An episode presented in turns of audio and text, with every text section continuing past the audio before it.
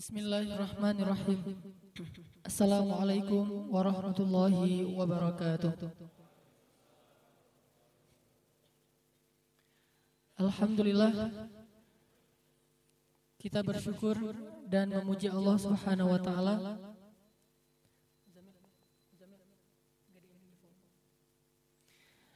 Kita bersyukur dan memuji Allah Subhanahu wa taala atas limpahan nikmat dan rahmatnya kepada kita yang dengan nikmat itu kita akhirnya bisa menjadi seorang hamba yang bisa melaksanakan ketaatan demi ketaatan dan itu murni karena anugerah dan karunia dari Allah Subhanahu wa taala.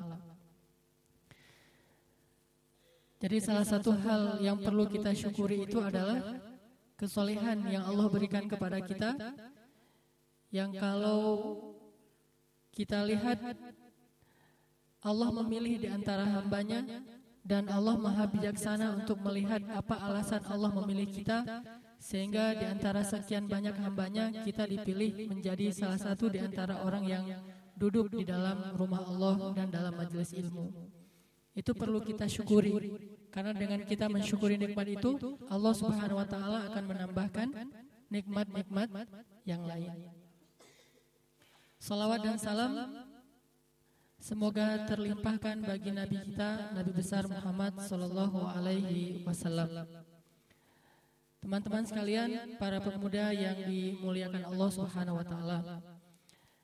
Malam ini kita akan membahas tentang satu kata yang sangat penting dan kata inilah yang membedakan orang yang besar dan orang yang kerdil. Kata inilah yang menjadikan seseorang itu agung bahkan dikenal oleh generasi sebelum mereka dan setelah mereka. Generasi itu adalah generasi yang dikenal oleh umat sebelum mereka dan umat setelah mereka. Tidak ada umat atau generasi yang seperti ini dikenal oleh orang sebelum mereka dan sesudah mereka. Siapa mereka? Para sahabat, para sahabat. Para sahabat ini dikenal oleh generasi sebelum mereka dan sesudah mereka. Sehebat apa pun tokoh dunia, biasanya dikenal oleh generasi setelahnya. Makin hebat, makin lama dikenang namanya. Mungkin mungkin ribuan tahun. Tapi sahabat bukan lintas zaman ke depan, tapi bahkan lintas zaman ke belakang. Kisah mereka telah dibaca oleh umat-umat sebelumnya di dalam kitab-kitab suci mereka, Taurat dan Injil, ribuan tahun sebelum para sahabat ini ada di muka bumi. Makanya Allah mengumpamakan mereka di dalam surat Al-Fat ayat terakhir, "Dzalika mathaluhum fit Taurah wa mathaluhum fil Injil." Itulah perumpamaan tentang mereka di dalam At-Taurah dan itulah perumpamaan mereka di dalam Injil. Artinya umat Nabi Musa, Nabi Yusha, nabi-nabi setelahnya yang membaca kitab Taurat sampai Nabi Zakaria dan Yahya, kalau mereka sholat lalu mereka membaca Taurat di dalamnya ada ayat tentang sahabat. Mereka sholat dengan membaca ayat tentang sahabat. Padahal jangankan sahabat, nenek moyang sahabat juga belum lahir. Ribuan tahun sebelum mereka muncul tetapi kisah mereka telah dibaca di dalam kitab suci Taurat. Kemudian Injil, dua kitab suci yang luar biasa. Lalu setelahnya dalam buku-buku sejarah sampai kepada kita hari ini. Itulah yang membedakan mereka dengan generasi yang lain. Apa bedanya? Himmah. Yang membedakan orang yang besar, generasi yang agung dengan generasi yang lemah adalah himmahnya, bukan kesempatannya. Himmahnya bukan di mana dia tinggal, bukan berapa usia yang diberikan kepadanya, bukan fasilitas hidup apa yang dia yang dia dapatkan dari Allah, tetapi yang membedakan seseorang itu sukses dan tidak, seseorang itu besar dan kecil, seseorang itu menyejarah atau bahkan dilupakan sejak dia menutup mata, yang membedakan dia dengan yang lainnya adalah himmah. Makanya pada malam ini kita akan membahas tentang ini dan ini adalah materi yang yang sangat cocok untuk anak muda. Kenapa? Karena himmah itu adalah ciri khasnya syabab, ciri khasnya anak muda. Tidak disebut anak muda dalam Islam syabab atau disebut dengan rijal kalau dia nggak punya himmah. Sehingga anak muda kalau nggak ngerti himmah kayaknya belum sempurna jadi anak muda. Ini materi wajib untuk anak muda. Kita harus paham tentang materi kata himmah ini. Himmah inilah yang menjadikan seorang laki-laki di zaman sahabat seolah-olah bagi kita adalah hayalan. Kayaknya nggak ada manusia kayak gitu. Himmah inilah yang menjadikan seorang perempuan di zaman sahabat menurut kita kayaknya itu bidadari yang hanya ada dalam kisah-kisah dongeng, tidak mungkin ada di muka bumi. Kalau ada lagu bidadari yang yang apa? Jatuh dari genteng apa? Dari surga, itu kan cuma syair, tapi ini kenyataan. dengan kesolehannya, dengan ketawaduannya, dengan akhlaknya, dengan ibadahnya yang luar biasa, dengan karya-karyanya yang agung. Kalau kita membaca kisah kota Madinah, Kota kecil dengan masyarakat yang cuma sedikit, dengan bangunannya yang paling tinggi bangunan di sana hanya dua lantai, tapi menguasai lebih dari sepertiga dunia, itu kayak sesuatu yang hanya kisah-kisah dongeng semata. Apalagi kalau kita membaca kota Baghdad di zaman Harun al-Rashid, di mana ilmu luar biasa seorang ahli, seorang laki-laki itu ahli fisika, ahli matematika, ahli kimia, hafaz hafal Al-Qur'an, hafal hadis, mengerti ilmu akidah satu orang tapi mengerti banyak hal. seolah-olah ini sesuatu yang hanya ada dalam hayalan dan dongeng. Kalau kita mendengar kisah seorang anak muda usia 17 tahun hafal 70 ribu hadis. 17 tahun hafal 70 ribu hadis. dan satu hadis itu dia bukan cuma ngafal teksnya, tapi dia juga ngafal riwayatnya, nama-nama yang sangat rumit. Bukan hanya nama-namanya, tapi dia kenal setiap nama itu dengan kelebihan dan kekurangannya. Oh fulan ini cacat dalam masalah hafalan. Oh fulan ini hidupnya di zaman sekian, dia ketemu dengan si fulan. Sehingga kalau ada orang yang mengganti nama itu, A menjadi C, sehingga si B ini dibuang, dia tahu bahwa ada yang terbuang dalam runtutan nama riwayat. Dan itu jumlahnya 70 ribu hadis di usia 17 tahun. Seolah-olah ini hanya hayalan saja. Apa yang membedakan mereka dengan kita? Bukan kesempatan. Bukan hidup di masa yang dekat dengan masa Rasul. Bukan fasilitas hidup. Bahkan kalau kita bandingkan, kita jauh lebih nyaman dengan era sosial media sosial sekarang. Belajar ilmu itu jauh lebih nyaman dan lebih cepat aksesnya daripada di zaman mereka. Menemui seorang ulama di zaman sekarang itu tinggal klik. Kita mau dengar ceramah seorang ustadz itu tinggal klik tombol. Kalau di zaman dulu itu harus memecut onta dulu terus jalannya sekitar berminggu-minggu atau berbulan-bulan. hanya untuk menemukan satu hadis. hanya untuk menemukan satu ayat Al-Quran dengan tafsirnya mereka melintasi waktu berbulan-bulan lamanya. tetapi dengan kondisi yang seperti itu kenapa ada orang di antara mereka yang hanya usia 17 tahun sudah menghafal 70 ribu hadis ini bedanya soal himmah jadi bukan alasan ah mereka mah generasi sahabat. Kalau gitu lupakan generasi sahabat. Ayo kita bahas generasi tabi'in. Generasi kedua yang tidak ketemu dengan Rasul, kita bilang, wah itu mah orang Arab. Kalau gitu lupakan orang Arab, ayo kita bahas yang bukan Arab. Tersebutlah nama Al-Bukhari, Ibnu Mubarak, Muslim, Ahmad bin Hambal dan banyak lagi nama-nama yang lain. Ah itu mah dulu kisah yang udah lama, udah nggak ada lagi sekarang. Kalau gitu lupakan kisah masa lalu. Sekarang lihat yang masih ada di muka bumi. Tersebutlah nama seorang anak kecil di Mesir, eh, Syarif Sayyid yang usia tujuh tahun sudah menghafal Al-Quran, sudah menghafal sebelas ribu hadis dan dia menghafal sebelas ribu hadis hanya dalam waktu sepuluh hari saja. Sehari hafalnya 1100 hadis. Apa yang membedakan mereka dengan kita? Yang membedakan Syarif Sayyid dengan saya dan kita semuanya himmah, bukan kesempatan. Dan pasti sebagian kita tahu cerita seorang anak yang nggak punya penglihatan. Orang yang tunanetra, buta. Tetapi dia bisa menghafal Al-Quran di usia masih di bawah 10 tahun. Atau Ustadz Yusuf Mansur pernah mendatangkan seorang bintang tamu yang cacat, nggak punya tangan, nggak punya kaki. Tapi udah belasan tahun nggak pernah tinggal sholat jamaah di masjid soft pertama. Apa yang membedakan dia dengan kita? Himmah, bukan fasilitas yang dia miliki. Kenyataannya kita jauh lebih terfasilitasi daripada dia dengan tangan kita, kaki kita, jarak masjid kita yang cuma di depan rumah kita. Apa yang membedakan mereka dengan kita? Himmah. Maka kita wajib belajar tentang ini sehingga dengan semangat anak muda kalau tidak diarahkan kepada himmah yang alia, yang benar, yang sejati, maka kekuatan yang kita miliki di masa muda ini hanya akan berlalu dengan sia-sia. Mumpung masih muda, masih di bawah umur 40 tahun. Saya nggak mau tanya siapa yang udah di atas 40 tahun. Susah kan angkat tangannya ya? Yang di bawah 40 tahun. Saya duluan angkat tangannya. Sedikit sekali nih di bawah 40 tahun. Masya Allah, hampir semuanya di bawah 40 tahun. Pak Alri di bawah 40 tahun, semangatnya. Himmahnya di bawah 40 tahun. Jadi artinya adalah kita ini syabab.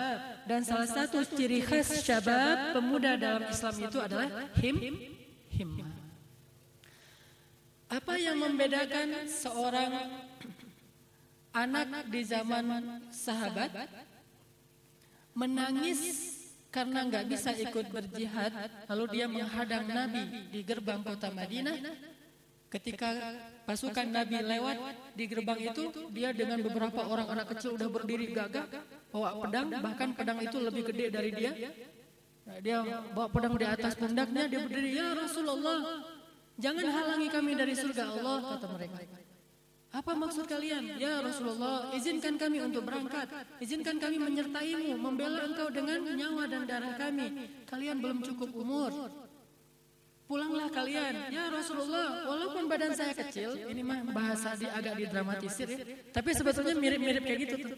Ya Rasulullah, walaupun badan saya kecil, saya bisa mengalahkan yang tua-tua atau yang lebih besar dari saya. Akhirnya karena udah terlalu maksa, Rasulullah menyuruh mereka duel dengan beberapa orang sahabat.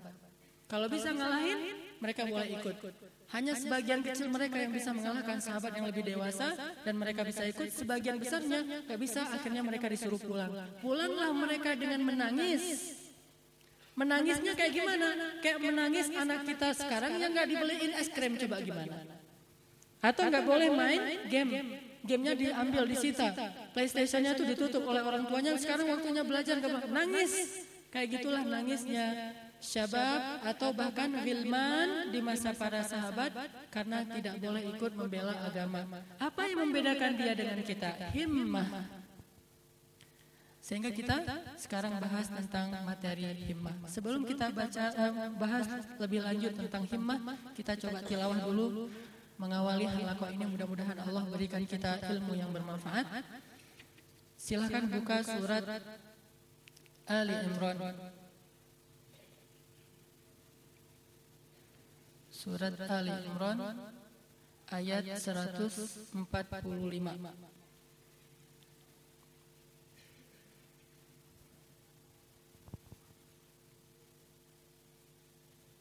Surat Ali Imran ayat 145. A'udzu billahi minasy syaithanir rajim.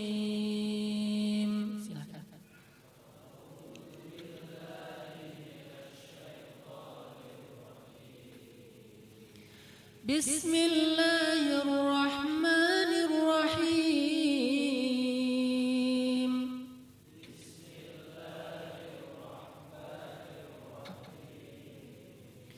وما كان لنفس أن تموت إلا بإذن الله كتابا مؤجلا.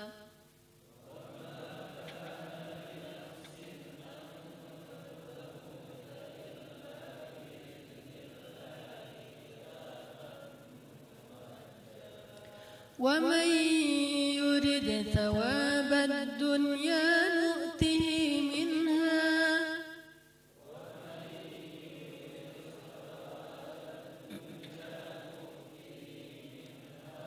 ومن يرد ثواب الآخرة نؤته منها.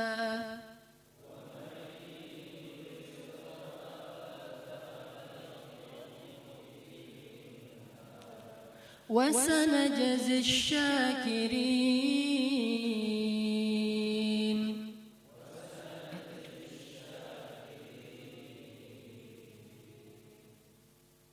Sadaqallahul Sahabat-sahabat sekalian, himmah, apa itu himmah? Saya nggak tahu terjemahan yang tepat dengan bahasa Indonesia terhadap makna himmah, cuma mungkin himmah ini mirip-mirip dengan istilah obsesi.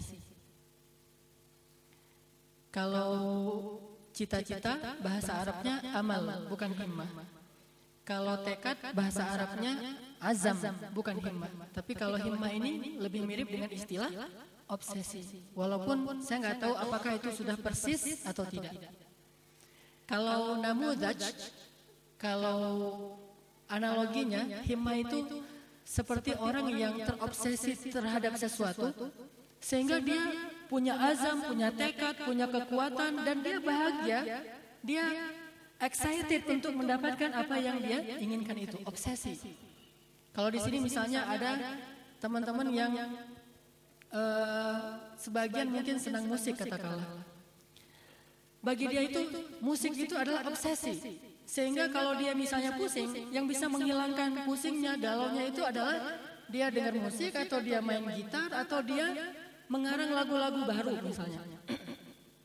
Bagi yang obsesinya adalah musik. Kalau yang obsesinya adalah kuliner, maka dia akan tahu banyak tentang Eh, tempat-tempat uh, makanan yang enak dengan berbagai macam jenis rasa yang paling uh, terkenal dan seterusnya dan itu selalu membuat dia excited dan tidak ada halangan bagi dia untuk mendapatkan apa yang dia inginkan malam-malam pun dia bisa keluar rumah untuk mencari katakanlah sekedar nasi goreng karena emang dia senang banget dengan nasi goreng bahkan dia rela membayar mahal ada orang yang bayar dengan satu piring makanan hanya satu porsi bisa sampai ratusan juta. Bahkan ada satu burger yang harganya hampir satu miliar. Burger harganya hampir satu miliar. Kalau kita mau pilih burger atau pilih uangnya. Berarti obsesi kita adalah uang bukan kuliner. Kalau yang obsesinya kuliner, ah dia makan malah milih kulinernya dengan burger satu miliar.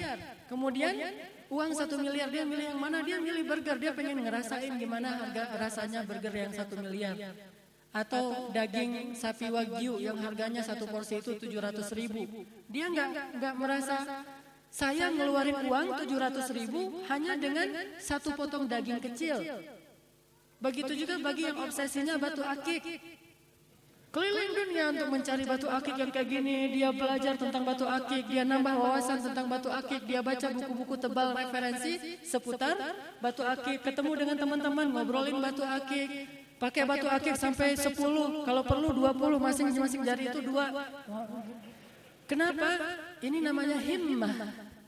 Keinginan yang membuat dia terobsesi. yang membuat dia merasa bahagia. Di situlah passion dia, di situlah excitednya, di situlah happiness bagi dia, di situlah segala sesuatu yang menjadikan dia itu bergairah dalam hidup itu adalah obsesinya. Atau di sini mungkin ada anak skateboard misalnya. Bagi dia, bagi seorang PV Permana, dulu skateboard itu dan mungkin sampai sekarang adalah himmahnya, obsesinya. Sehingga kalau dia punya masalah, yang membuat dia tidak nyaman, maka dia akan cari tempat skatepark, dia main skateboard, kalau perlu mungkin manuvernya lebih dahsyat daripada ketika dia nggak punya masalah. Pelampiasannya kepada skateboard. Atau mungkin ada yang senang surfing, himmahnya adalah ombak. Obsesinya adalah ombak. Kalau dia udah baca forecast apa website surfer, surfer itu dan dia lihat ah ombak lagi bagus nih, uh, cuacanya cerah, ombaknya bagus, anginnya kecil Udah gitu tinggi ombaknya tuh pas banget. Wah ini nih pas banget nih. Akhirnya tengah malam pun dia berangkat ke Batu Karas. Siapa tuh? Mana orangnya? Tengah malam atau lagi sakit. Bahkan sembuh sakitnya gara-gara ombak. Justru sakit gara-gara ombak tuh nggak pernah muncul. Nah ini namanya himmah, obsesi nih. Banyak hal. Ada yang obsesinya adalah fashion, terutama bagi kalangan cewek-cewek nih. Obsesinya adalah tampil cantik, menarik. Kalau perlu nanti jepret masuk.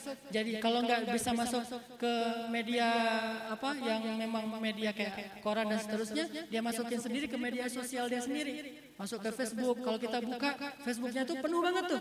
Foto setiap hari tuh ada foto baru, update. Kalau perlu bukan setiap hari, sehari lima kali kayak orang sholat. Foto baru statusnya, kemudian DP-nya, foto, ada yang gaya Korea-Koreaan, ada yang gaya genit-genitan, ada yang gaya pokoknya setiap satu warna jilbab satu kali jepret atau bahkan berkali-kali jepret. Kenapa? Obsesinya mungkin adalah eksis dalam bentuk menjadi selebriti di sosial media atau apa pun. Ini namanya obsesi. Begitu juga dalam agama. Himmah itu adalah obsesi. Ketika seseorang punya himmah yang aliyah, yang tinggi, maka tidak ada penghalang bagi dia untuk bisa mendapatkan apa yang dia inginkan. Ini kekuatan yang paling besar yang dimiliki, terutama oleh syabab. Sedikit sekali himmah yang tinggi ini ada pada diri orang tua. Sedikit sekali, tapi ada. Rata-rata kisahnya tentang syabab.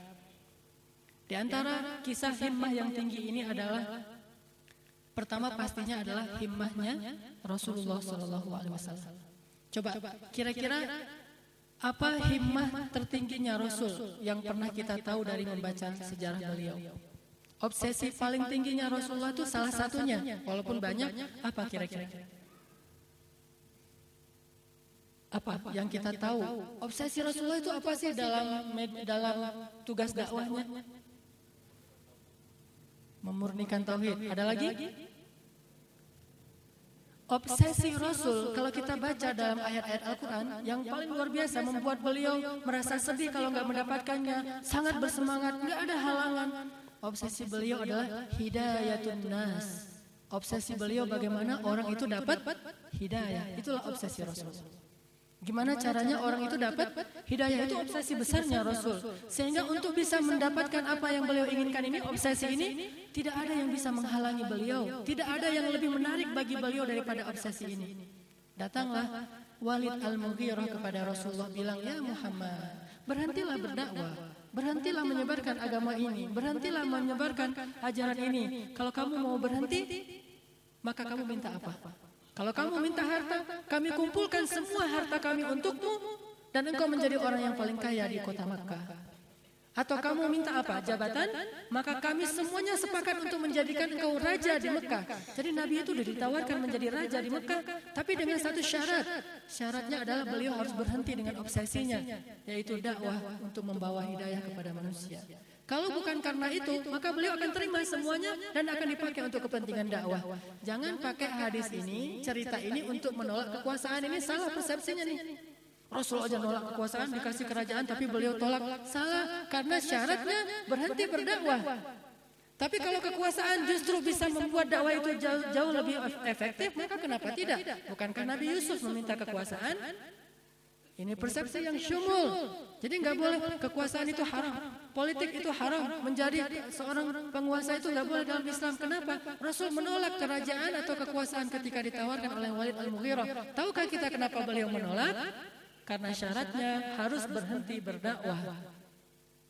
Kalau itu syaratnya, jangankan kekuasaan, semua dunia, matahari dan bulan pun diambil dari beliau tidak mengapa. Yang penting tidak berhenti berda berdakwah. Yang ketiga kata Walid, atau engkau menginginkan perempuan yang cantik, istri yang cantik, kami akan cari perempuan yang paling cantik di antara orang-orang Quraisy. Lalu engkau pilih salah satu di antara mereka yang engkau inginkan, atau semuanya yang engkau inginkan untuk menjadi istrimu.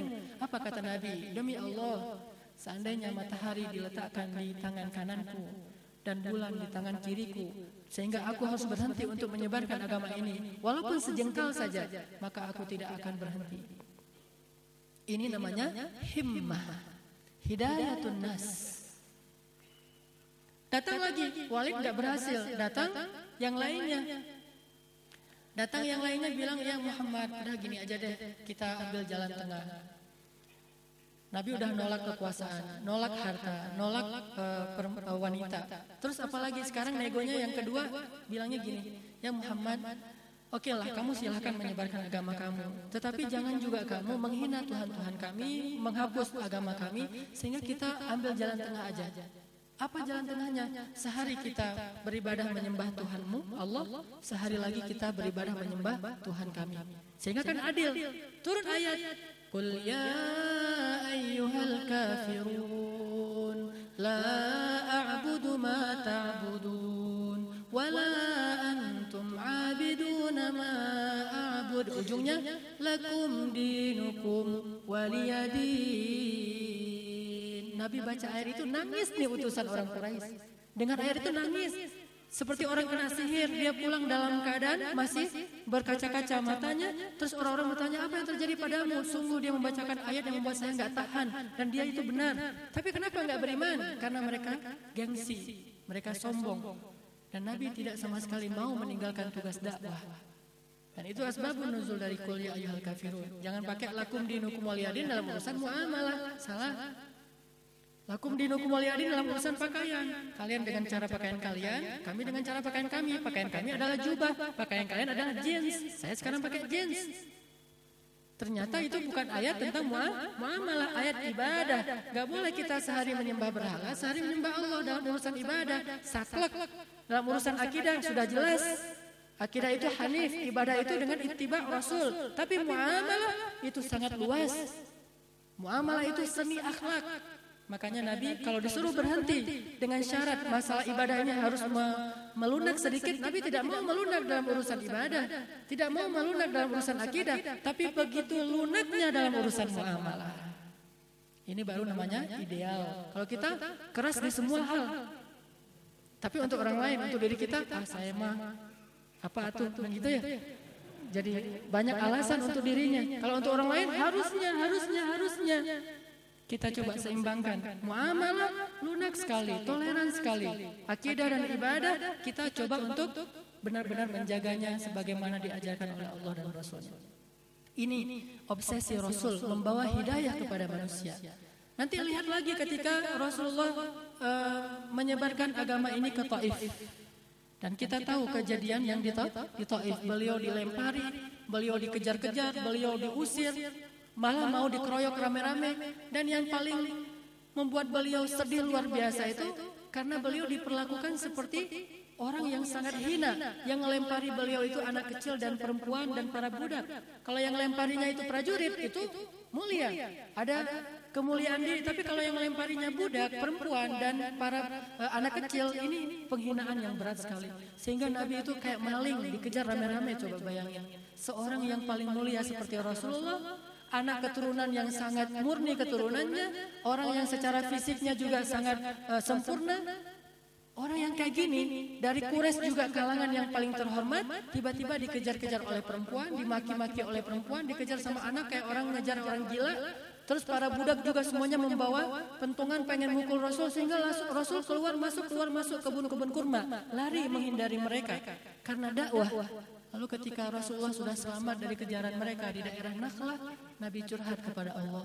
Nabi bilang, Ya Allah, engkau lihat bagaimana hari ini aku diperlakukan. Masih keluar darah di pelipis beliau hasil lemparan batu anak-anak Taif. Tapi apa pun yang terjadi padaku tidak mengapa ya Allah, asalkan engkau ridho kepadaku. Ini himmah. Tidak ada yang bisa menghalanginya, yang menurunkan semangatnya. Karena him, himmah. Tiba-tiba malaikat gunung marah. Malaikat gunung aja marah dan meminta izin untuk mengangkat gunung itu lalu menimpakan kepada penduduk Taif. Lihat himmah. Apa kata Rasul? Jangan. Aku berharap anak cucu mereka yang akan mendapatkan hidayah dan menerima Islam ini. Ini namanya himmah. Jadi enggak marah beliau kepada penduduk Taif karena obsesi beliau itu bukanlah menaklukkan manusia. Jadi keliru istilah penaklukan dalam Islam. Islam tidak menaklukkan siapa-siapa. Bukan Muhammad sang penakluk, tetapi Islam membebaskan manusia dari perbudakan hawa nafsu dan syaitan. Jadi walaupun beliau disakiti karena himmahnya, obsesinya adalah memberi hidayah, maka tidak masalah bagi beliau. Kalau ini bisa jadi himmah anak muda, maka kita akan berakhlak mulia, akan sabar, akan berkarya, akan lebih cerdas, akan luar biasa. Hasil-hasil kerja kita bersemangat luar biasa karena kita punya himmah yang tinggi. Dan apa yang tadi saya sebutkan itu contoh-contoh himmah yang tinggi, bukan himmah yang rendah. Insya Allah nanti kita akan bahas lagi kisah-kisah inspiring yang lain. Insya Allah setelah sholat isya. Bismillahirrahmanirrahim. Sahabat-sahabat sekalian, kalau kita membaca sirah Nabi, kemudian sirah hayatus sahabat, kehidupan para sahabat, lalu kita membaca kisah-kisah orang-orang soleh dan raja-raja yang hebat dalam sejarah Islam, satu hal yang membuat mereka sama antara satu kisah dengan kisah yang lain, bahwa di setiap kisah mereka kita akan menemukan pelajaran tentang himmah. Kisah mereka selalu diwarnai dengan himmah yang luar biasa. Itulah yang membuat kisah ini menarik. Kalau kita nonton film Umar yang dibuat di Qatar itu dengan 27 episode, 27 episode itu nggak cukup menceritakan Umar doang tuh belum cukup. Sehingga kesannya di film itu sahabat-sahabat lain itu nggak terlalu muncul. Karena emang kalau mau dimunculkan satu persatu itu butuh ribuan episode, semuanya menakjubkan. Semuanya kalau kata Nabi itu adalah bintang gemintang, bintang semuanya tuh. Orang-orang yang hebat, kualitas mereka hampir seperti kualitas bahkan sebagian udah seperti kualitas para nabi. Hanya bedanya tidak diturunkan wahyu kepadanya. Kualitasnya kualitas para nabi. Seperti Abu Bakar bahwa Abu Bakar itu seperti Ibrahim. Kemudian Umar seperti Nuh. Kemudian Utsman seperti Rasulullah. Kemudian Ali seperti Harun, seperti Yahya, banyak lagi malah kalau Ali. Kemudian Abdurrahman bin Auf seperti Sulaiman dan banyak lagi yang lain. Intinya kualitas mereka itu kualitas nabi, tapi berkumpul di satu zaman coba gimana tuh? Nabi kan beda-beda zaman, bedanya bahkan ratusan sampai ribuan tahun satu nabi dengan nabi yang lain. Kalaupun berkumpul, paling banyak tiga nabi di surat Yasin. Paling banyak berkumpul sekaligus tiga nabi. Ini ratusan nabi di satu zaman coba gimana? Maka nggak ada film yang cukup untuk menjelaskan betapa menakjubkan hidup mereka kecuali memang kita harus baca sejarah mereka yang berjilid-jilid buku yang tebal dan di situ nanti kita akan temukan satu hal yang menarik antara mereka dengan yang lain bahwa mereka semuanya punya himmah. Itulah yang membedakan mereka dengan kita. Termasuk kisah Rasulullah, salah satu yang luar biasa dari Rasulullah ini, himmah tinggi beliau, obsesi terbesar beliau adalah ingin hidayatun nas. Semua orang itu dapat hidayah. Sehingga kalau Nabi ngelihat ada orang meninggal dan belum masuk Islam, Nabi menangis. Ini obsesi yang luar biasa mulia. Beliau ingin semua orang masuk surga, semua orang dapat hidayah, semua orang dapat ampunan dari Allah. Sejahat apa pun orang itu, sehingga ketika beliau sedang duduk bersama sahabat, lewatlah iring-iringan jenazah. Lalu Nabi bertanya, jenazah siapa itu? Kok aku tidak diberitahu? Kata sahabat itu, jenazah orang Yahudi. Sehingga tidak diberitahu kepada Rasulullah untuk mensolati dan seterusnya. Lalu Nabi menitikkan air mata. Sahabat bertanya, Maya beki kaya Rasulullah. Kenapa engkau menangis ya Rasulullah? Ya Allah, maafkan saya belum sempat mengajarkan dia Islam sehingga dia mati sebelum dapat hidayah. Ini obsesi, ini himmahnya Rasulullah SAW. Sampai membuat beliau enggak bisa tidur karenanya, membuat beliau sedih karenanya, membuat beliau tahajud dan terus mendoakan umatnya karena obsesi ini, himmah yang alia, yang sangat tinggi.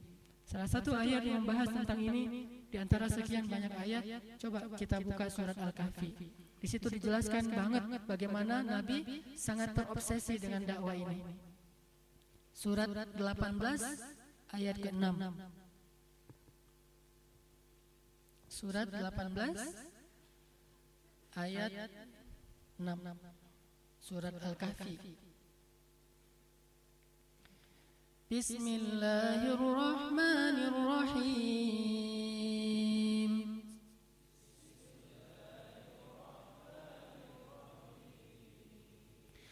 فلعلك باخع نفسك على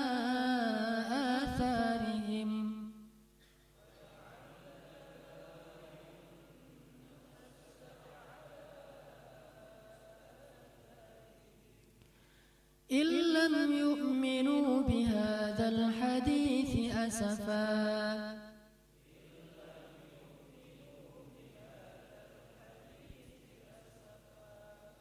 Maka hampir saja kamu mencelakai dirimu sendiri karena bersedih hati setelah mereka berpaling karena mereka tidak beriman kepada keterangan Al-Quran ini. Coba. Kalau dakwah beliau tidak diterima, beliau bukan marah kepada mereka. Beliau malah bakhiun nafsak, menyalahkan diri sendiri sampai hampir seperti orang yang mencelakai diri sendiri. Coba gimana tuh? Jadi ketika dakwahnya itu tidak diterima oleh orang banyak, yang disalahin bukan mereka, diri beliau.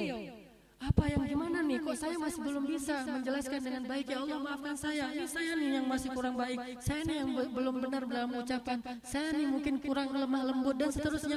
Sampai beliau saking seringnya menyalahkan diri sendiri, nafsak. Hampir aja mencelakai dirinya sendiri. Ini luar biasa himmahnya. Kita baru dakwah sehari dua hari orang menolak kita bilang itu orang udah tertutup hatinya. Itu orang jahil dan seterusnya. Harusnya kita melihat kepada diri kita. Jamaah kita juga demikian. Ketika jamaah dakwah kita ini mulai bergerak dalam dakwah, lalu orang tidak menerimanya, jangan buru-buru untuk menyalahkan mereka. Biar Allah saja yang akan menghakimi antara kita dengan mereka di hari akhirat. Sekarang bukan hari penghakiman. Sekarang hari untuk ikhtiar dalam dakwah dan hidayah. Hari penghakiman nanti di akhirat di padang masyar.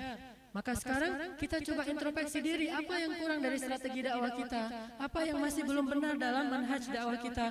Mungkin kita masih kurang sabar atau apa ini yang harus kita terus gali sehingga kita nanti perbaiki diri, balik lagi ke mereka. Sampai nggak bisa tidur. Ini programnya gimana lagi nih biar dakwah ini diterima orang? Bukan pengen eksis supaya kita hebat, supaya hidayah ini sampai kepada setiap hati manusia, sampai buat kita nggak bisa tidur. Itu namanya obsesi yang aliyah obsesi yang tinggi dan dimuliakan Allah namanya himmah. Nabi sampai kayak gitu. Beliau nangis ketika ditanya, kenapa engkau nangis ya Rasul? Karena fulan belum menerima dakwah saya. Beliau bersedih dan beliau tidak ingin mendoakan kecelakaan bagi mereka. Itu sifat para nabi. Jangan buru-buru baca akhir dari surat An-Nuh. Surat Nuh, baca dulu awal dan tengahnya. Kadang-kadang kita baca surat Nuh, fokusnya di akhir. Apa di akhir doa Nabi ya Allah hancurkanlah orang kafir sehancur-hancurnya. Jangan biarkan mereka tinggal di muka bumi karena mereka hanya akan berbuat kerusakan. Itu kan akhir dari surat Nuh. Dan tahukah kita jarak dari ayat pertama sampai ayat terakhir surat Nuh? 950 tahun. Udah berapa ratus tahun kita berdakwah untuk sampai ke akhir surat Nuh? Ini membaca surat yang pendek, lalu kita reduksi semua durasi waktunya menjadi hanya dalam hitungan jam, Padahal jarak ayat pertama dengan ayat terakhir itu 950 tahun. Nah, lihatlah ayat pertama dan pertengahan bagaimana sikap Nuh. Ya kaumi, wahai kaumku. Dulu saya pernah bahas, kenapa pakai bahasa kaumku? Karena beliau ingin dekat dengan kaumnya. Tidak menyebut, wahai manusia, wahai hamba Allah, tapi ya kaumi, wahai kaumku. Jadi beliau blending dengan mereka, beliau terlibat dengan mereka, beliau masuk ke kalangan mereka, turun-turun ke jalan-jalan mereka. Ya kaumi, saudaraku, saudaraku dan seterusnya kaumku. Dan itu bahasa yang sangat lembut. Beristighfar kepada Allah, Allah akan mengampuni dosa kalian, memberi kalian rezeki, air dari langit, anak yang banyak. Kan ini bahasa awal-awal dakwah. Baru setelah ditentang, ditentang, ditentang 950 tahun, lalu beliau diperangi, dihina, bahkan disakiti, kaum umatnya banyak yang dibunuh. Baru terakhir ketika Allah sudah menutup pintu hidayah, Nabi masih bilang apa Nabi Nuh? Ya Allah, jangan tutup dulu pintu hidayah. Lalu apa kata Allah? Ya Nuh, janganlah engkau mendebat kami, kata Allah. 950 tahun. Allah tutup pintu hidayah. Allah suruh Nuh buat kapal untuk berlayar karena akan terjadi banjir besar. masih tawar. ya Allah jangan dulu. masih ada beberapa orang yang saya ingin ketemu dengan dia mungkin dia mau menerima hidayah. tinggal satu step terakhir. tapi Allah sudah tutup kata Allah janganlah kamu mendebat kami ya Nuh. Kami lebih tahu siapa yang berhak mendapatkan hidayah. baru dengan rasa sedih Nabi Nuh akhirnya berhenti berdakwah dan fokus membuat kapal itu 950 tahun, bukan hari pertama ditentang buat kapal. Enggak. Baru hari pertama itu udah hijrah aja pergi pergi. Enggak, 950 tahun. Itu jarak dari ayat pertama ke ayat terakhir dari surat Nuh. Baru nanti doanya ya Allah hancurkanlah mereka sehancur-hancurnya. Bahkan walaupun berdoa kayak gitu, muncul juga rasa tidak tega beliau. Dalam keadaan berdoa kayak gitu udah marah dan marah yang sudah dibolehkan dalam agama, tapi ketika ngelihat kaumnya dalam keadaan tenggelam, beliau panggil lagi mereka, termasuk anaknya, "Wahai anakku, naik, naik, naik." Coba. Ini namanya obsesi menyebarkan hidayah para anbiya. Itulah yang membuat mereka lebih mulia di antara manusia ketimbang kita, yaitu para nabi punya himmah hidayatun nas yang membuat mereka lebih mulia di mata Allah daripada manusia yang lain. Begitu juga dengan Zilkarnain. Ke mana Zilkarnain pergi bukan ekspansi kekuasaan, bukan ingin menguasai negeri-negeri itu sehingga dia disebut raja yang paling agung di muka bumi. Zilkarnain the Great misalnya. Allah alam soal Alexander the Great saya nggak kenal, tapi Zilkarnain the Great bukan itu tujuannya untuk menjadi apa manusia yang paling mulia atau paling agung di muka bumi, bukan. Tujuannya adalah menyebarkan hidayah ini kepada manusia lewat kekuasaan. Lewat kekuasaan. Dia pergi ke suatu negeri, kemudian dia berdakwah kepada negeri itu dengan bahasa mereka. Karena Zulkarnain Allah berikan asbab apa sababa apa sababa uh, bakat. Sababa itu ba, bakat. Dia punya mingkul syai'in sababa, segalanya dia punya bakat. Jadi multi talent itu Zulkarnain. Gak ada yang orang bisa dan dia nggak bisa tuh nggak ada. Semua yang orang bisa dia bisa. Hanya butuh waktu sebentar aja. Bahasa dia ketemu dengan suatu kaum cuma dengerin sebentar bahasa mereka langsung bisa ngomong lancar. Udah berapa lama kita belajar bahasa Arab? Enggak Zulkarnain banget ya. Zulkarnain mah dengar sekali orang ngomong bahasa Arab langsung bisa. Bahasa Cina yang paling sulit juga langsung bisa. Sampai bahasa yang orang lain nggak ada yang tahu di muka bumi kecuali suku itu, Zulkarnain bisa dalam hitungan menit. Mujizat yang Allah berikan kepada Zulkarnain, karamah. Tetapi semua itu dipakai untuk, bukan untuk saya lah Zulkarnain, bukan. Nama dia besar bukan oleh orasinya, bukan oleh tulisannya bahwa nama saya Zulkarnain, saya biodata, CV, bukan. Besarnya nama dia karena himmah yang aliyah. sehingga kemudian disebut dalam Al-Quran dan Nabi menyebutnya dalam hadis himmahnya mengajarkan manusia tentang agama Allah lewat kekuasaan yang dia miliki. Sehingga siapa yang beriman, maka dia membantu mereka. Yang tidak beriman, maka dia ajarkan. Kalau mereka menentang, maka dia perangi karena dia penguasa yang besar. Kalau mereka berbuat zalim, maka dia bertarung kepada dengan mereka secara fair di medan peperangan, bukan menzalimi dan menindas mereka. Zulkarnain, apa yang mereka butuhkan? Sakit, Zulkarnain jadi dokter. Mereka butuh bangunan yang bagus, Zulkarnain jadi arsitek dan seorang ahli bangunan. Semuanya diberikan oleh Allah supaya dia bisa hidayatun nas, membawa hidayah kepada manusia. Inilah Rasul, inilah orang-orang soleh sepanjang sejarah. dan selalu ada cerita hikmah ini. Coba buka lagi surat Al-An'am. Surat ke-6 ayat 33. سورة النام آيات 33 بسم الله الرحمن الرحيم.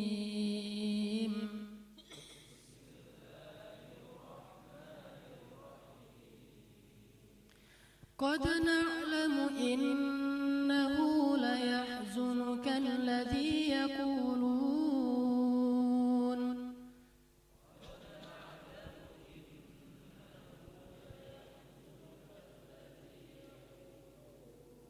فإنهم لا يكذبونك.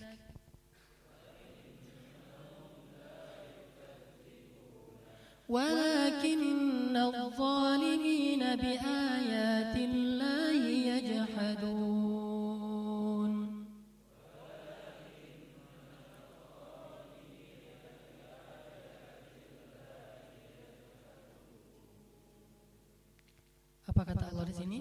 Sungguh kami tahu Muhammad betapa engkau sedih, betapa hatimu itu sedih karena ucapan-ucapan mereka yang mendustakan agama ini. Tetapi mereka tidak mendustakan engkau, mereka hanya zalim dan mengingkari ayat-ayat Allah. Coba. Sedihnya Nabi bukan karena mereka bilang Nabi itu gila, terus gara-gara ucapan gila Nabi jadi sedih, bukan. Nabi jauh dari sifat seperti ini. Ini orang yang mengutamakan diri sendiri. Dia merasa sedih dan merasa bahagia kalau dihina atau dipuji. Nabi bukan itu yang beliau sedihkan. Yang beliau sedihkan karena mereka menentang, hati mereka semakin keras itu yang beliau sedihkan. Karena mereka mengucapkan kata-kata yang tidak baik, hati mereka makin membantu dan susah dapat hidayah. Itu beliau sedih sekali. Apalagi ketika orang-orang Quraisy di awal-awal mengatakan, Ya Muhammad, kalau memang ancaman yang engkau katakan itu benar ada, maka berdoalah kepada Allah untuk menurunkan kepada kami berbagai macam ancaman dari langit seperti kaum Ad dan Samud. Seandainya Nabi tidak punya obsesi hidayah kepada manusia, pasti beliau mengangkat tangannya dan langsung jatuhlah azab itu kepada kaum Quraisy. Tetapi ketika mereka menantang itu, Nabi lebih re, lebih rela untuk pergi meninggalkan mereka seolah-olah kalah dalam sebuah tantangan dan debat. Pergi seperti orang yang kalah. Tapi Nabi berhati besar apa dadanya jadi lapang karena beliau berharap tidak masalah. mereka mungkin belum tahu. fa innahum la ya'lamun. Beliau kembali nanti di hari yang lain. Sehingga ketika mereka melihat Nabi pergi berlalu saat ditantang. Ya Muhammad, tunjukkan azab Allah kepada kami. Mana neraka kepada kami dan seterusnya. Nabi geleng-geleng kepala terus Nabi pergi. Mereka mengatakan tuh lihat Muhammad itu pendusta, dia bohong, dia tidak bisa menunjukkan segala macam. Apa kata Umar? Wahai orang Quraisy, seandainya Nabi menuruti apa yang kalian inginkan, hancurlah kalian saat ini juga. Tetapi dia itu orang yang paling rahmah, sangat sayang kepada kalian, melebihi kasih sayang kalian kepada diri kalian sendiri, sehingga dia nggak mau mengangkat tangannya mendoakan keburukan atas kalian. Kalau didoakan habis kalian. Pernah ada yang didoakan oleh Nabi? Pernah. Siapa dia? Anaknya Abu Lahab. Itu habis tuh orang. Didoain sama Nabi. Dan doanya tuh tapi kita jangan melihat adegan yang sedikit saja harus baca yang panjang. Gimana anak Abu Lahab ini menzolimi dua putri Nabi yang kelak nanti menikah dengan Utsman bin Affan yang lebih baik. Putri Nabi itu diusir dari rumahnya. anaknya Abu Lahab dalam keadaan tercela kemudian disuruh pergi kamu pulang ke rumah orang tuamu Muhammad. Karena Muhammad itu sudah menyebarkan Islam. Saya nggak rela lagi jadi suami kamu. kamu hina. talak talak tiga dan seterusnya. dalam keadaan sangat dihina. setelah disiksa anak Nabi oleh anaknya Abu Lahab. Dalam keadaan seperti itu Nabi sedih sekali. kemudian Nabi berdoa ya Allah utuslah serigala serigalamu untuk dia bayangin Serigala yang disuruh utus kepada anaknya Abu Lahab laki-laki ini. Lalu doa ini ternyata didengar oleh anak Abu Lahab dan sejak saat itu dia jadi khawatir. Setiap malam dia merasa khawatir ketika ada suara serigala. Gimana suaranya? Gak usah dicontohin. Kalau ada suara serigala, jangan-jangan ini serigala yang mau diutus kepada saya. Sampai suatu saat dia bersama Abu Lahab pergi untuk musafir berju, uh, berdagang ke Syam dan Abu Lahab tahu doa Nabi sehingga Abu Lahab sangat khawatir terhadap keselamatan putranya. Dia pakai uh, pengawal untuk menjaga putranya dari segala. Coba bayangin. Sepuluh pengawal yang tangguh, budak yang gagah untuk menjaga putranya agar tidak dimakan serigala sepanjang perjalanan. Wah, sepuluh pengawal, bodyguard dari serigala, dari segala. Suatu malam, ketika mereka lelah dalam perjalanan mereka istirahat di sebuah oasis, maka anaknya Abu Lahab tidur dan Abu Lahab memerintahkan 10 orang ini semuanya berjaga tidak ada yang boleh tidur dan mereka mengelilingi putranya di tengah yang sedang tidur demi supaya terselamatkan dari serigala. Akhirnya Allah Maha Kuasa atas segala sesuatu, semua pengawal itu tidur. Yang tadinya gagah-gagah ternyata enggak manfaat kegagahan itu tidur semuanya. Kalau Allah ngasih ngantuk aja hilang gagah. Orang gagah juga bisa kan ngantuk. Orang gagah juga bisa tidur, orang gagah juga bisa takut dan seterusnya. Itu makhluk. Allah Maha Kuat, Azizun Hakimun. Kemudian Allah buat mereka semua tertidur, tiba-tiba serigala datang, mengendus dan tidak memakan satu pun di antara orang yang ada di dalam kafilah itu kecuali anak Abu Lahab tidak ada yang tersisa kecuali pakaiannya. Habis. Kalau Nabi berdoa, habislah orang Quraisy. Tetapi kenapa Nabi tidak mengangkat tangan dan mendoakan semua mereka? Kenapa anak Abu Lahab didoakan setelah berkali-kali menyakiti keluarga Nabi? Dan ini perempuan, Nabi nggak main-main kalau perempuan sudah disakiti. Seperti orang Bani Quraidah yang menyakiti seorang perempuan muslimah, lalu mereka diusir dari Madinah oleh Rasulullah dan 300 laki-laki mereka dibunuh kan? Kenapa? Karena udah menyangkut dengan kehormatan perempuan. Nabi sangat menghormati perempuan. Ada seorang muslimah belanja di pasar Yahudi. Namanya Yahudi kan suka iseng. Jadi acara-acara iseng itu berasal dari Yahudi kemudian jadi acara TV kita. Ngisengin orang di jalan. Emang itu kebiasaan Yahudi dan di, di negara-negara Eropa yang banyak Yahudi acara kayak gitu tuh ratingnya tinggi, gayanya orang Yahudi apalagi yang dikerjain perempuan. Saya ngebayangin aja kalau yang di TV itu misalnya kejadian pada istri saya apa saya nggak marah tuh diisengin di jalan, di mall, di lift dan seterusnya. Ini kerjanya orang Yahudi di masa Rasul. Perempuan muslimah muhajjabah menutup auratnya dengan baik, pemalu, menjaga kehormatan, berda, membeli di pasarnya Yahudi. Pasar Yahudi itu khusus. Datanglah beberapa pemuda Yahudi iseng kepada dia diikat roknya di bawah dengan tali kemudian tali itu diikat ke atas ke sebuah dahan sehingga kalau muslimah ini jalan kesingkaplah auratnya di bawah. Ini hina sekali perlakuan mereka. Perempuan ini tidak tahu namanya orang di pasar rame-rame gitu diikat terus pas dia jalan kelihatan mereka tertawa. lihat lihat lihat dan seterusnya. kan tugas uh, kerjaan mereka kan suka kayak pembahasan sebelumnya kan buat orang greget gitu ya Akhirnya ada seorang laki-laki pemuda muslim di situ melihat langsung dipotong tali itu supaya perempuan ini tidak malu. Kemudian dia marahi laki-laki Yahudi, sekelompok anak muda Yahudi. Mereka ngeroyok dia sehingga laki-laki ini meninggal dunia. Dibunuh, udah menghina perempuan Islam, kemudian membunuh laki-laki pemuda Islam. Akhirnya Nabi pun mengatakan kalau sudah begini terputuslah perjanjian antara kita dengan mereka. Selama ini Nabi jaga banget perjanjian, nggak pernah nyakitin orang Yahudi. Satu hal pun yang paling kecil sekalipun nggak mau. Tapi ketika udah kayak gini, kenanya perempuan Islam, langsung Nabi datang ke benteng Yahudi, lalu mereka Nabi menuntut pemuda-pemuda tadi untuk diserahkan kepada Nabi dan dihukum dengan hukuman yang berat. Ternyata orang Yahudi nggak mau nyerahin. Tidak, siapa yang buat kayak gitu? Itu fitnah. Nah, biasalah mereka suka kayak gitu, membalikan fakta. Kemudian Nabi mengatakan kalau kalian tidak mau menyerahkan dia, maka kalian menanggung dosanya. Apakah kalian siap? Mereka mengatakan kami semuanya siap. Dikepunglah benteng itu beberapa lama. Setelah mereka kehabisan makanan, akhirnya mereka keluar sendiri. Tapi keluarnya dengan membakar rumah-rumah mereka supaya Nabi tidak mendapatkan manfaat dari rumah itu. Membakar kebun-kebun mereka, kerjaan mereka sendiri.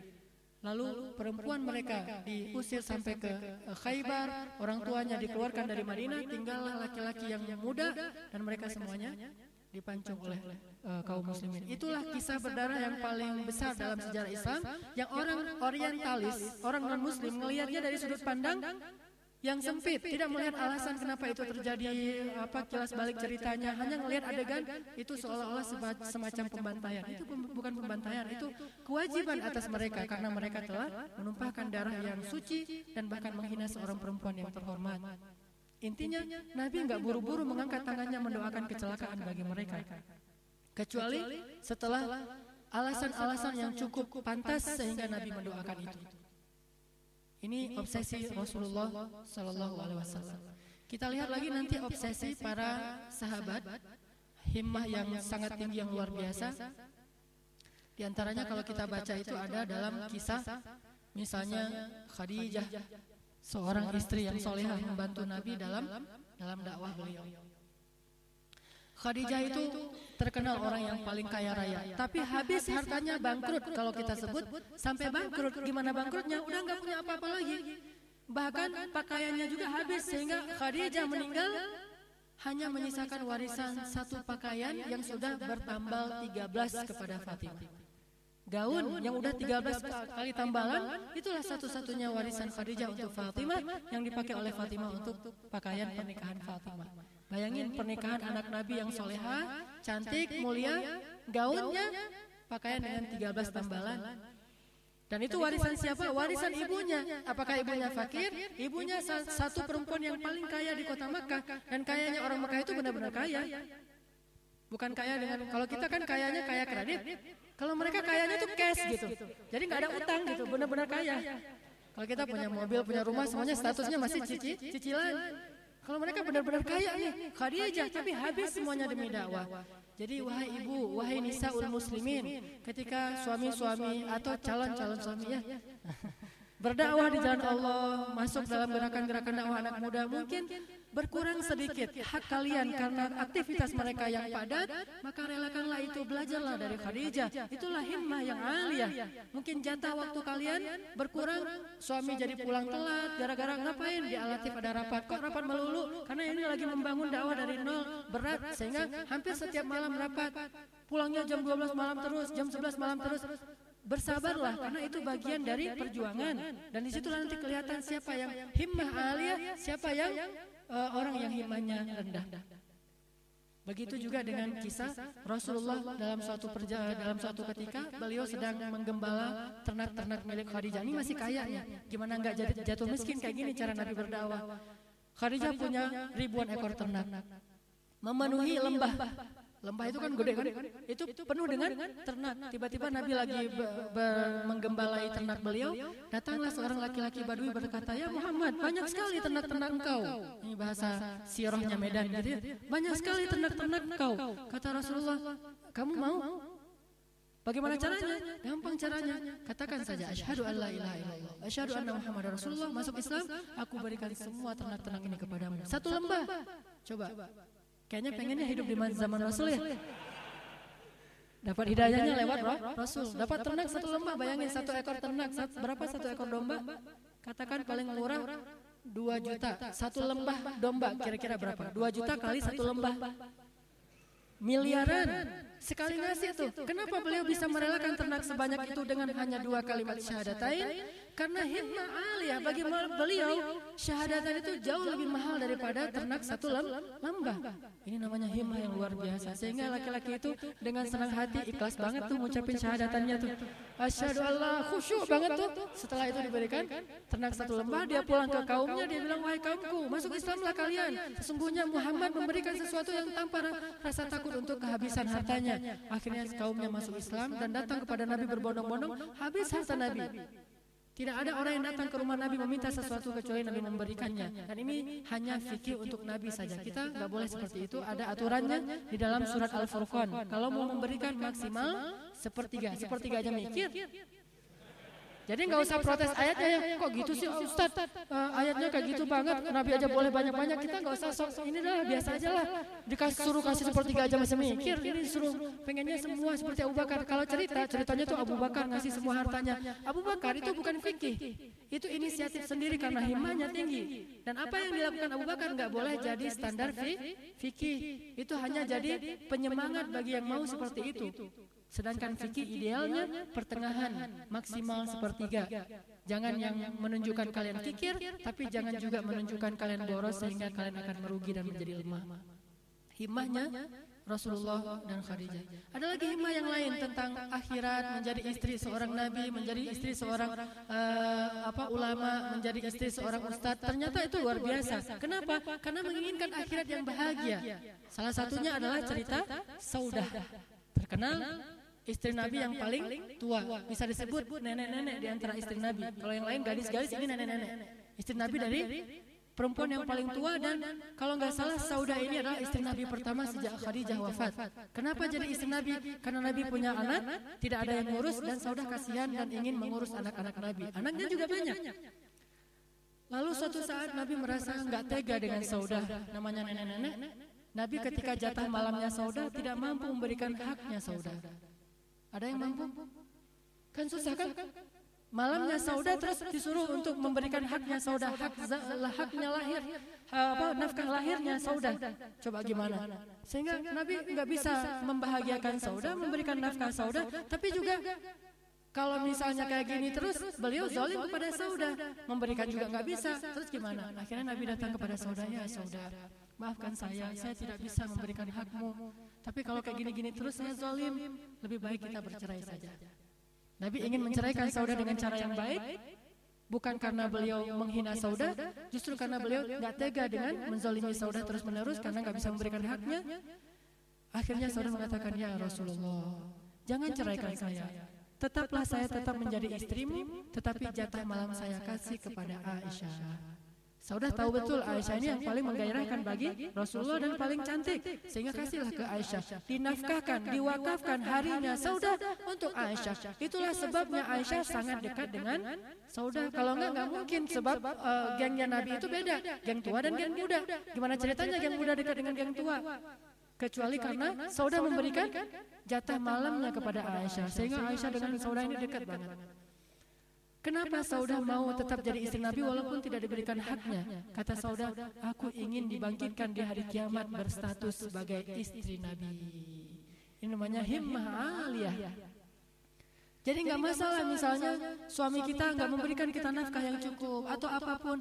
Yang penting kita ingin dengan suami itu kita dapat surga karena suami kita belum soleh misalnya. Tapi dengan kita bersabar atas ketidaksolehan suami kita kita dapat surga itu himmah yang aliyah dan itulah cerita tentang Asia istrinya Firaun. Justru gara-gara suaminya Firaun, Asia ini jadi perempuan yang sangat mulia. Coba kalau suaminya Musa, pasti nggak terkenal kan? Eh, coba siapa nama istri Nabi Musa? Ada yang tahu?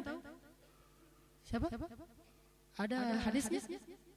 Tidak ada hadis tentang istri Nabi Musa. Kalaupun ada itu asatir, itu cerita-cerita, itu namanya Israeliat, berita dari orang Yahudi. Kita tidak mendustakan dan kita tidak percaya. Allah alam. Tapi tidak ada berita dengan hadis yang sahih siapa nama istri Nabi Musa. Kenapa nggak terkenal? Karena suaminya adalah Mu, Musa. Kenapa Asia terkenal? Karena suaminya adalah Fir'aun.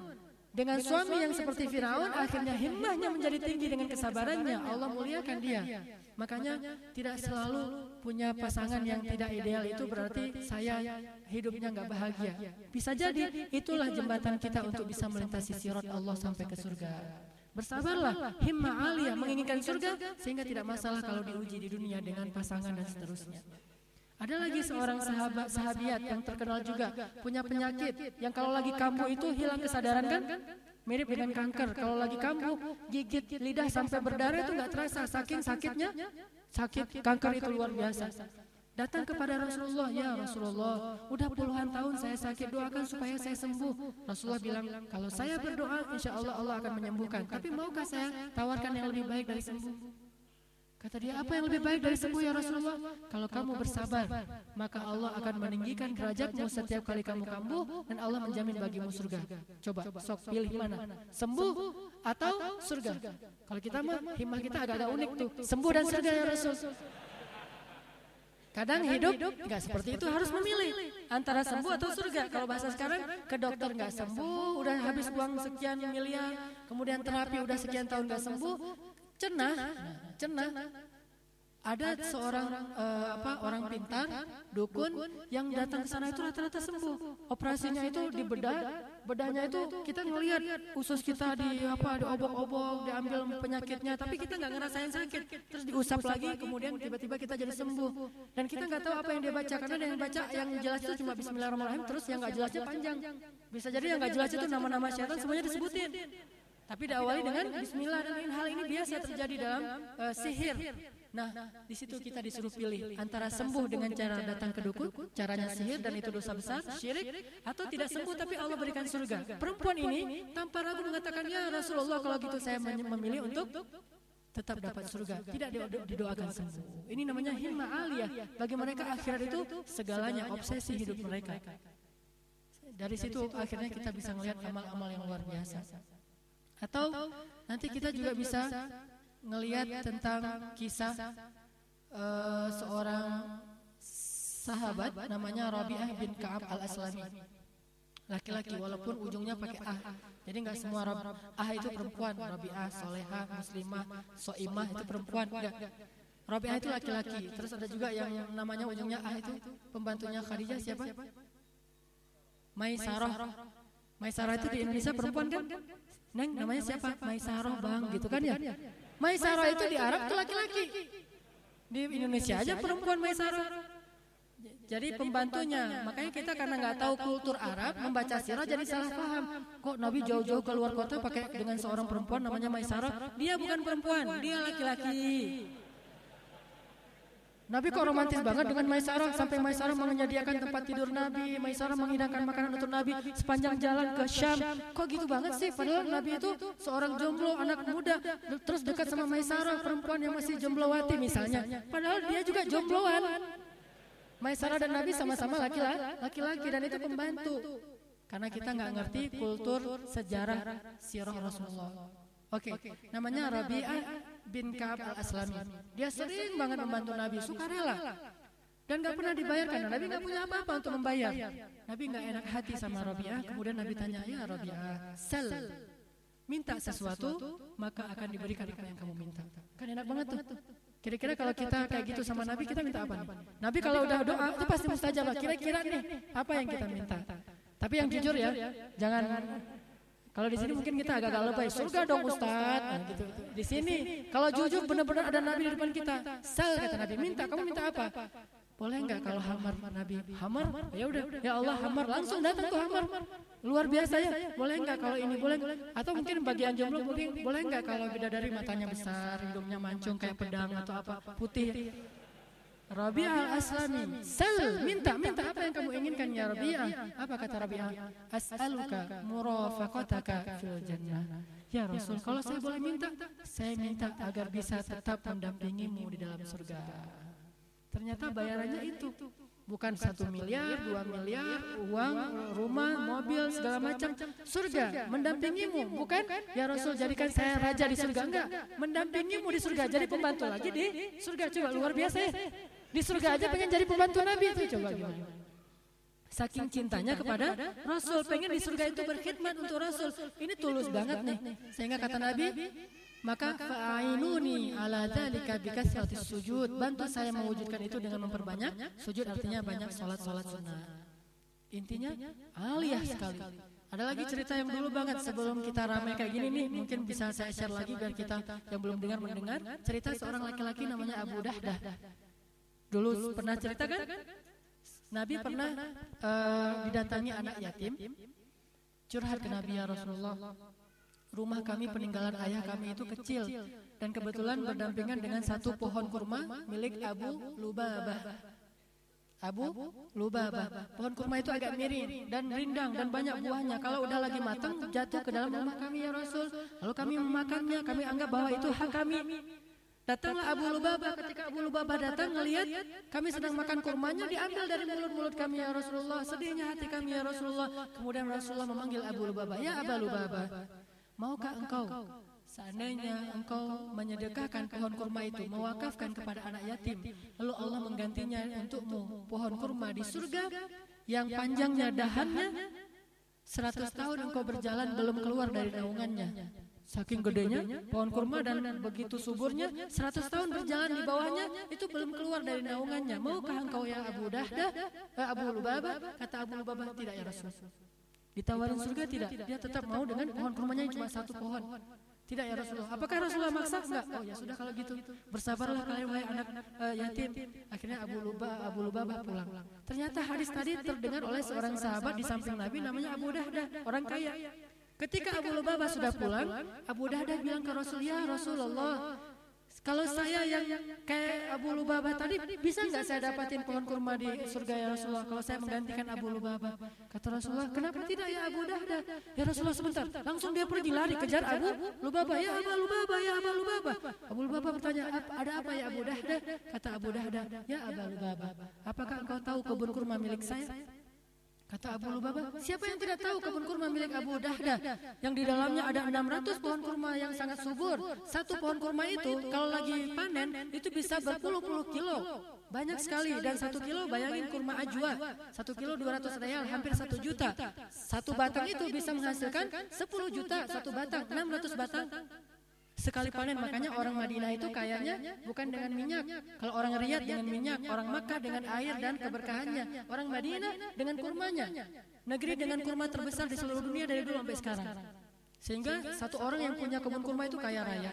Abu Dahdah punya kebun kurma yang di dalamnya ada 600 pohon kurma yang subur, kualitas terbaik di Madinah, ada mata air sendiri, nggak perlu irigasi, dia punya mata air sendiri dan ada vilanya lagi. Luas sekali. Ya Abu Lubabah, tahukah kamu kebun kurma milik saya? Kata Abu Dahdah. Kata Abu Lubabah, siapa yang nggak tahu? Emangnya kenapa? Mau nggak tukaran? Tukaran kalau bahasa Jawa berantem ya? Apa? Barter. Nah, tukar guling.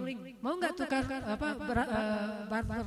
Kamu serahkan kebun uh, pohon kurma kamu yang satu di samping rumah anak yatim ke saya. Saya kasih kebun kurma saya kepada kamu. Coba cius kan gitu kan? Nggak masuk akal ini. Satu pohon kurma ditukar dengan 600 pohon kurma. Kamu sungguh-sungguh ya Abu Dahdah, saya sungguh-sungguh. Kamu mau? Kata dia, siapa yang nggak mau? Saya mau banget. Ya sudah, deal, deal. Udah langsung deal. Akhirnya Abu Dahdah kembali kepada Rasulullah. Ya Rasulullah, saya sudah tukar pohon kurma itu dengan kebun saya 600 pohon kurma. dan mulai sekarang saya wakafkan pohon kurma itu untuk anak yatim. mereka boleh makan sesuka mereka. Rasulullah tersenyum Betapa beruntungnya Abu Dahdah, betapa beruntungnya Abu Dahdah. Allah telah menggantikan untuknya kebun di dalam surga yang seratus tahun kita mengelilinginya belum keluar dari kebun itu. saking luasnya kebun Abu Dahda. Sehingga Abu Dahda sangat bahagia senang banget ketika dapat berita itu dari Rasulullah dia pulang dengan kalau bahasa sekarang mungkin pulang sambil bersiul gitu bahagia gitu. kan ya? Kalau dibayangin kan wah kalau dulu kan nggak ada siulan. jadi pulang aja pokoknya. bahagia banget. udah gitu sampai di kebunnya dia lihat anaknya dengan uh, istrinya lagi metik-metik buah kurma kata Abu Dahda wah istriku wahai anakku jangan lagi petik buah kurma. itu bukan lagi milik kita kenapa ya Abu Dahda saya sudah menjual menjualnya? Hah? Kepada siapa? Kepada Abu Lubabah. Berapa engkau jual ya Rasul uh, ya, ya Abu Dahdah? Untungnya besar sekali Allah yang akan membayarnya. Allah membayarnya dengan surga ya istriku. Akhirnya apa kata istrinya? Robahta ya Abu Dahdah. Itu baru namanya untung ya Abu Dahdah. Lihat. Itu baru namanya un untung ya Abu Dahdah. Berbahagialah laki-laki yang punya istri seperti ini. Mas kok ke jalan kaki pulangnya? Mana mobilnya? Udah saya sedekahkan visabilillah. Wah, suami saya emang hebat ya. Ada nggak cewek kayak gitu? Insya Allah ya, adalah insya Allah hasil tarbiyah di masjid Al-Latif insya Allah jadi kayak gitu tuh. Mudah-mudahan kita dianugerahi oleh Allah himmah yang tinggi menjadi pemuda yang uh, memiliki karya-karya besar dalam hidup kita yang cuma sekali sehingga bukan hanya nama kita dikenang di dunia dan itu nggak penting tetapi yang lebih penting lagi adalah nama kita dibanggakan oleh Allah di arasnya dan ditulis di spanduk-spanduk surga. namanya lauhah. Kalau kita nyebutnya lauhul mahfuz selain lauhul mahfuz itu nanti ada uh, alwahul jannah spanduk-spanduk surga. Di spanduk itu Allah menulis nama-nama ahli surga yang masih ada di dunia. Siapa tahu nama kita ditulis di situ. Pas orang pas para bidadari masuk surga itu siapa? kok namanya keren namanya Hanan Ataki misalnya ya. Aminin atau bareng-bareng lah. Nama-nama kita eh, siapa tuh? dari mana dia tuh? Masjid Al Latif siapa, siapa namanya? Fulan bin Fulan namanya nama yang ada di KTP kita kalau kita nggak senang dengan, dengan nama di KTP, nama yang kita senang pakai, nama pena kita, nama band kita, nama apa kita, pokoknya nama selama nama itu nggak nggak jelek. Kalau namanya agak-agak negatif nggak boleh. Misalnya namanya ada hal-hal yang berbau porno misalnya nggak boleh. Makanya alhamdulillah ayah Doni ganti ganti namanya jadi ayah Doni lagi kan? Kalau Dempak nggak bisa dipanggil tuh di surga. Siapa itu Dempak? Apa itu? Nggak boleh panggil Dempak di dalam sur. Surga kan bahasanya nggak nggak nggak ini. Alhamdulillah beliau ganti lagi Abu apa misalnya luar biasa kan? Atau Keepers of Din misalnya. Ini luar biasa. Ini eh, artinya mudah-mudahan kita menjadi orang-orang yang dibanggakan oleh Allah walaupun manusia tidak mengenalnya dan itu tidak mengapa. Mari kita tutup dengan sama-sama berdoa Eh, terutama uh, yang berhubungan dengan tema kita sekarang yaitu himmah aliyah sehingga Allah Subhanahu wa taala menjadikan ilmu kita malam ini ilmu yang bermanfaat.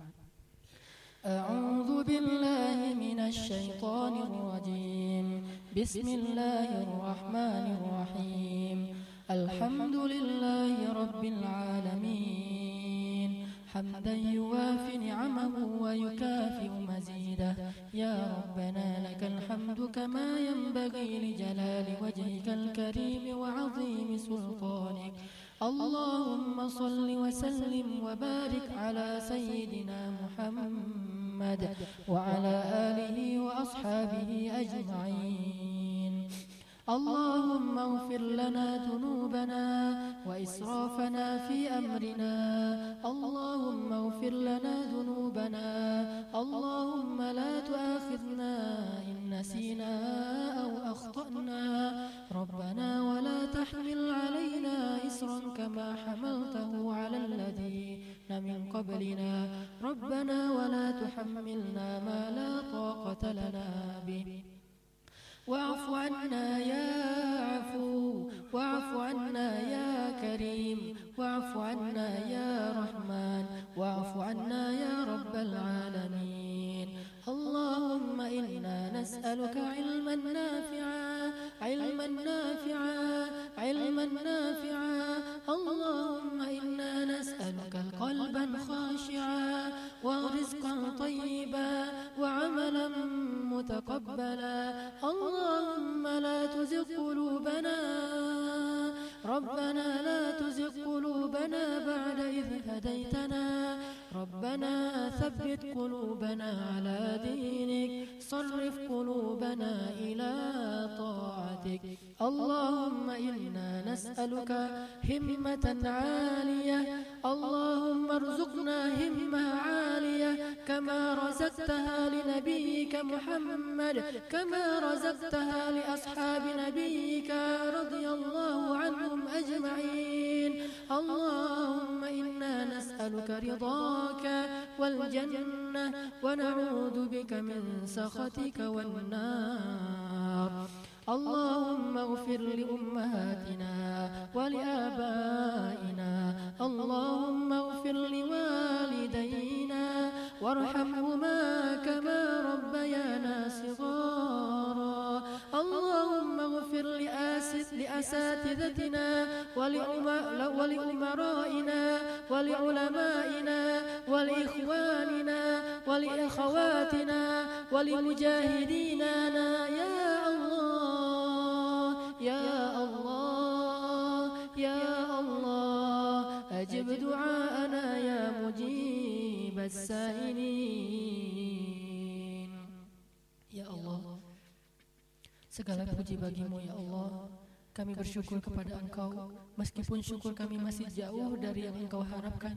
Dengan keterbatasan kami Kami bersyukur kepada engkau atas limpahan nikmat yang engkau berikan kepada kami. Meskipun sering kali kami berkhianat kepada engkau Tapi engkau tidak pernah bosan untuk memberikan kepada kami nikmat dan rahmatmu ya Allah kami bersyukur atas nikmat iman. Kami bersyukur atas nikmat Islam. Kami bersyukur atas nikmat ukhuwah. Kami bersyukur atas nikmat taubah. Kami bersyukur atas nikmat hijrah. Kami bersyukur atas nikmat hidayah. Kami bersyukur atas nikmat mudah-mudahan Engkau istiqomahkan. Kami bersyukur atas nikmat majlis ilmu yang Engkau muliakan ini ya Allah. Ya Allah, segala puji bagimu. Kamilah hambamu. Kamilah sebetulnya kami adalah makhluk yang mati. Engkaulah yang menghidupkan kami. Kami fakir, engkaulah yang mencukupkan segala kebutuhan kami. Kami lemah, engkaulah yang menguatkan kami. Kami bingung, engkaulah yang memberi kami petunjuk. Ya Allah, segala puji bagimu ya Allah. Subhanaka ya Rabbana Subhanaka ya Allah Subhanallahil azim wa bihamdik Ya Allah Ampunkanlah dosa kami ya Allah Ampunkanlah dosa kedua orang tua kami ya Allah. Maafkan kesalahan ibu kami ya Allah. Kalau dia pernah berbuat kesalahan, itu pasti karena dia tidak mengerti ya Allah. Itu pasti karena dia belum mendapatkan ilmu sebagaimana yang kami dapatkan ya Allah. Hidup mereka jauh lebih susah daripada hidup kami. Perjuangan mereka itu besar untuk kami, sehingga karena kesusahan dan perjuangan itu, sampai-sampai mereka tidak sempat memikirkan tentang diri mereka sendiri, ya Allah. Hampir mereka tidak pernah hadir dalam majelis ilmu karena hanya memikirkan bagaimana menafkahi kami, ya Allah. Hampir mereka tidak sempat untuk memperbaiki ibadah mereka karena mereka sibuk memikirkan bagaimana menyekolahkan kami, ya Allah. Maafkanlah ibu dan ayah kami, ya Allah. Kesalahan mereka pasti karena perjuangan mereka untuk kami. Maafkanlah mereka ya Allah Jika kami sekarang menjadi lebih baik dari mereka Sesungguhnya kebaikan kami ini adalah buah dari perjuangan dan pengorbanan mereka ya Allah Seandainya mereka telah wafat dan telah terputus hubungan mereka dengan dunia kecuali hubungan mereka dengan kami anak yang soleh. Terimalah sedikit kesolehan kami ya Allah untuk menjadi wasilah agar doa-doa kami sampai kepada mereka di dalam kubur-kubur mereka ya Allah. Sungguh kami tidak bisa membalas budi mereka kecuali hanya dengan doa-doa yang sebentar ini, doa-doa yang sedikit ini, doa-doa yang sederhana ini ya Allah. Ya Allah, jadikanlah orang tua kami yang telah wafat. Engkau berikan mereka nikmat kubur, lapangkanlah kubur mereka sejauh mata memandang. Jadikanlah kubur mereka taman-taman surga. Jangan engkau jadikan kubur orang tua kami menjadi lubang-lubang neraka ya Allah. Ya Allah, ampunkanlah kesalahan mereka di dunia, rahmatilah mereka di akhirat, dan kumpulkanlah kami kembali bersama mereka di dalam surgamu, Ya Allah. Kami rindu kepada orang tua kami yang telah meninggal dunia. Kami rindu kepada ibu kami. Kami rindu kepada ayah kami. Kami rindu kepada saudara kami yang telah meninggal dunia. Dan pasti tidak akan mungkin kami bertemu dengan mereka nanti di akhirat kecuali dalam rahmatmu, Ya Allah. Pertemukanlah kami dengan mereka dalam hidangan surgamu yang nikmat ya Allah. Ketika semua kami mendapatkan kebaikan darimu, tidak ada lagi kepenatan dunia. Semua jerih payah mereka di dunia telah engkau balas dengan kebaikan nanti di akhirat ya Allah. Ya Allah, seandainya orang tua kami masih hidup, tetapkanlah hati mereka dalam hidayah. Jadikanlah kami asbab hidayah bagi orang tua kami. Jangan engkau jadikan orang tua kami menjauh dari kebenaran justru karena, karena melihat akhlak kami yang tidak baik. Janganlah engkau membuat kaum muslimin ini menjadi fitnah bagi orang kafir. Janganlah engkau jadikan orang kafir itu anti terhadap Islam justru karena melihat akhlak kami yang belum baik dan belum sempurna ya Allah. Maafkanlah kami ya Allah. Islam ini tercela bukan karena Islamnya tercela tetapi karena kami kaum muslimin yang tidak bisa menunjukkan kemuliaan Islam. Ya Allah, jadikanlah orang tua kami orang-orang yang Engkau cintai. Beri mereka hidayah, beri mereka ketaatan, bimbing hati mereka kepada keriduanmu ya Allah. Ya Allah, berikanlah hidayah kepada pemimpin-pemimpin kami dan bimbinglah ulama-ulama kami dan bimbinglah hati-hati kaum muslimin sehingga menjadi orang-orang yang bersaudara karena cinta kepada Engkau ya Allah. Ya Allah jadikanlah majlis ini majlis yang Engkau rahmati dan perpisahan setelahnya perpisahan yang Engkau jaga dari berbagai macam dosa dan maksiat. Ya Allah, kami sangat mengharapkan anugerah himmah yang tinggi kepada kami dari Engkau ya Allah. Berikanlah dalam hati kami ini himmah obsesi terhadap akhirat, obsesi mencari ridhamu, obsesi mencari ampunanmu, obsesi seperti obsesinya Rasulullah menyebarkan hidayah kepada manusia. Jadikanlah itu sebagai obsesi hidup kami, sehingga kehidupan kami yang cuma sebentar dan cuma sekali ini bermanfaat bagi banyak orang ya Allah. Ampunkanlah dosa kami dan kesalahan kami. Ya Allah, bantulah kaum muslimin di Palestina. Bantulah kaum muslimin di Gaza. Bantulah kaum muslimin di Al-Quds dan Yerusalem. Bantulah kaum muslimin di Suriah, bantulah kaum muslimin di Irak, bantulah kaum muslimin di Syam, bantulah kaum muslimin di Yaman, bantulah kaum muslimin di Mesir, kembalikan kekuasaan kaum muslimin kepada yang paling berhak yaitu ulama-ulama Islam. Ya Allah bantulah saudara-saudara kami yang terzalimi di Myanmar. Ya Allah segerakan kemenangan Islam. Jadikanlah Islam ini berkuasa di muka bumi dengan keadilannya, dengan rahmatnya. Karena tidak ada yang lebih baik berkuasa dan menyebarkan rahmat itu daripada kaum muslimin. Jadikanlah umat-umat Islam ini menjadi orang-orang yang berpengaruh sehingga mereka bisa memberikan pengaruh yang positif dan teladan yang baik kepada manusia. Ya Allah, bimbing kami dalam dakwah kami di Masjid Al-Latif. Jadikan dakwah ini sebagai mercusuar dakwah anak muda di seluruh Indonesia Indonesia. Jadikan Masjid Al-Latif ini sebagai cahaya di antara sekian banyak cahaya-cahaya dakwah yang ada di negeri yang mulia ini.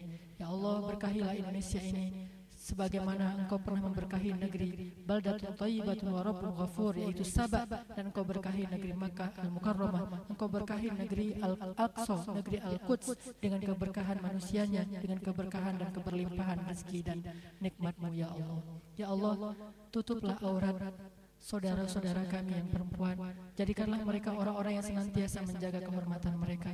Dan bimbinglah hati mereka agar senantiasa taat kepada engkau. Jadikanlah anak-anak kami, perempuan-perempuan kami adalah perempuan-perempuan yang mulia. Dan jagalah mereka sebagaimana engkau menjaga rumahmu Al-Ka'bah. Ya Allah, jadikanlah istri-istri kami istri-istri yang solehah seperti Khadijah, seperti Saudah, seperti Aisyah, seperti istrinya Abu Dahdah. Dan jadikanlah kami seperti Rasulullah, seperti Abu Bakar, seperti Ali, seperti para sahabat-sahabat yang mulia dan orang-orang yang Engkau ridhai ya Allah. Maafkanlah atas kekurangan kami ya Allah, terimalah doa kami ya Allah. dan sedikit amal kami ya Allah. Ya Rabbal Alamin. وصلى الله على سيدنا محمد وعلى آله وصحبه أجمعين. والحمد لله رب العالمين. سبحانك اللهم وبحمدك أشهد أن لا إله إلا أنت أستغفرك وأتوب إليك. السلام عليكم ورحمة الله وبركاته.